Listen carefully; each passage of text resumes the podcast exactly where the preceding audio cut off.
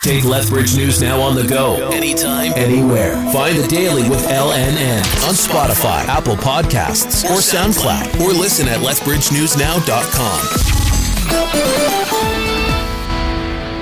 Hi, David Opinko here, and welcome to the Daily with Lethbridge News Now for October 8th, 2021. If you want to learn more about any of these stories, download the Lethbridge News Now mobile app or check us out on Facebook, Twitter, or Instagram. 898 Albertans died from drug overdoses in the first seven months of 2021. 84 residents of the South Zone lost their lives due to illegal drug use, with 32 of those occurring in Lethbridge. Men aged 34 to 39 were the most heavily impacted. Substance use overall led to nearly 1,500 hospital admissions across the region in the second quarter of this year. Alberta RCMP are asking for information on a Piikani Nation homicide from three years ago.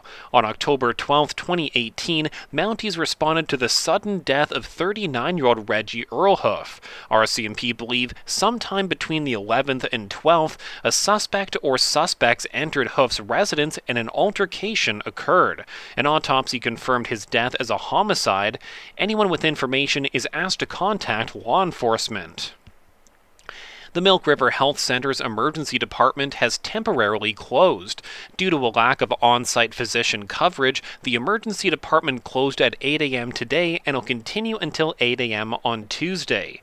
AHS says residents in Milk River needing emergency care during that time will be rerouted to Lethbridge. Nursing staff will remain at the health center to give non urgent care for inpatients. AHS has issued a warning about the dangers of ivermectin after a doctor said he used the drug to treat three COVID patients at a rural hospital.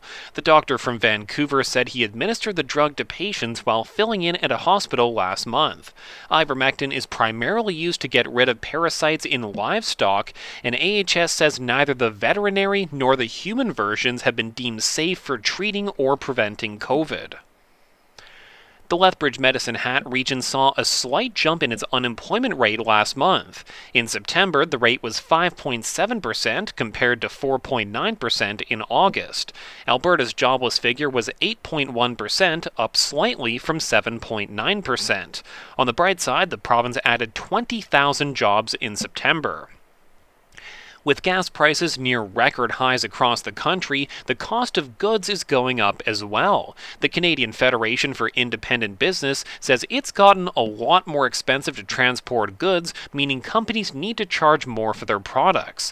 The national average price for gas is a buck 45 a liter, which is up more than 40 cents from the same time last year. Gas prices in Lethbridge are just 1 cent cheaper than that, but still 4 cents above the Alberta average.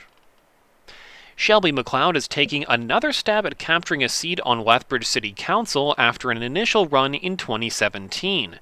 She believes housing for the homeless is one of the city's biggest issues. No one wants to be homeless. I do not believe that anyone chooses to be homeless. Now, some of the folks that are in the park and considered homeless, a lot of them have mental health issues and uh, maybe self medicated mental health situations, and uh, that's where the drug use and abuse comes in.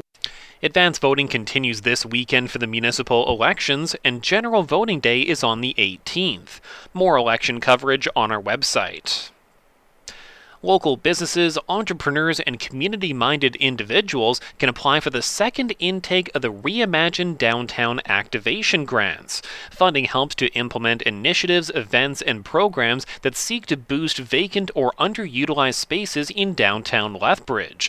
There's $60,000 in funding left for the second round, with applicants eligible for up to 25,000.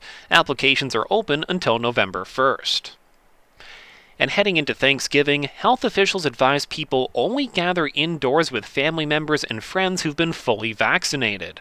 Doctors Theresa Tam and Howard Njoo recommend that those who are not immunized to stick to gathering with their own household and consider moving outdoors.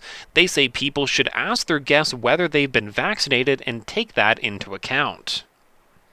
So, those are just a few of the stories we've been covering today. To stay up to date on the latest local and regional news, head over to lethbridgenewsnow.com or find us on Facebook, Twitter, or Instagram. Listen to the Daily with LNN on Spotify, Apple Podcasts, or the Lethbridge News Now mobile app. And if you have a tip for the newsroom, send us a text at 403 329 6397.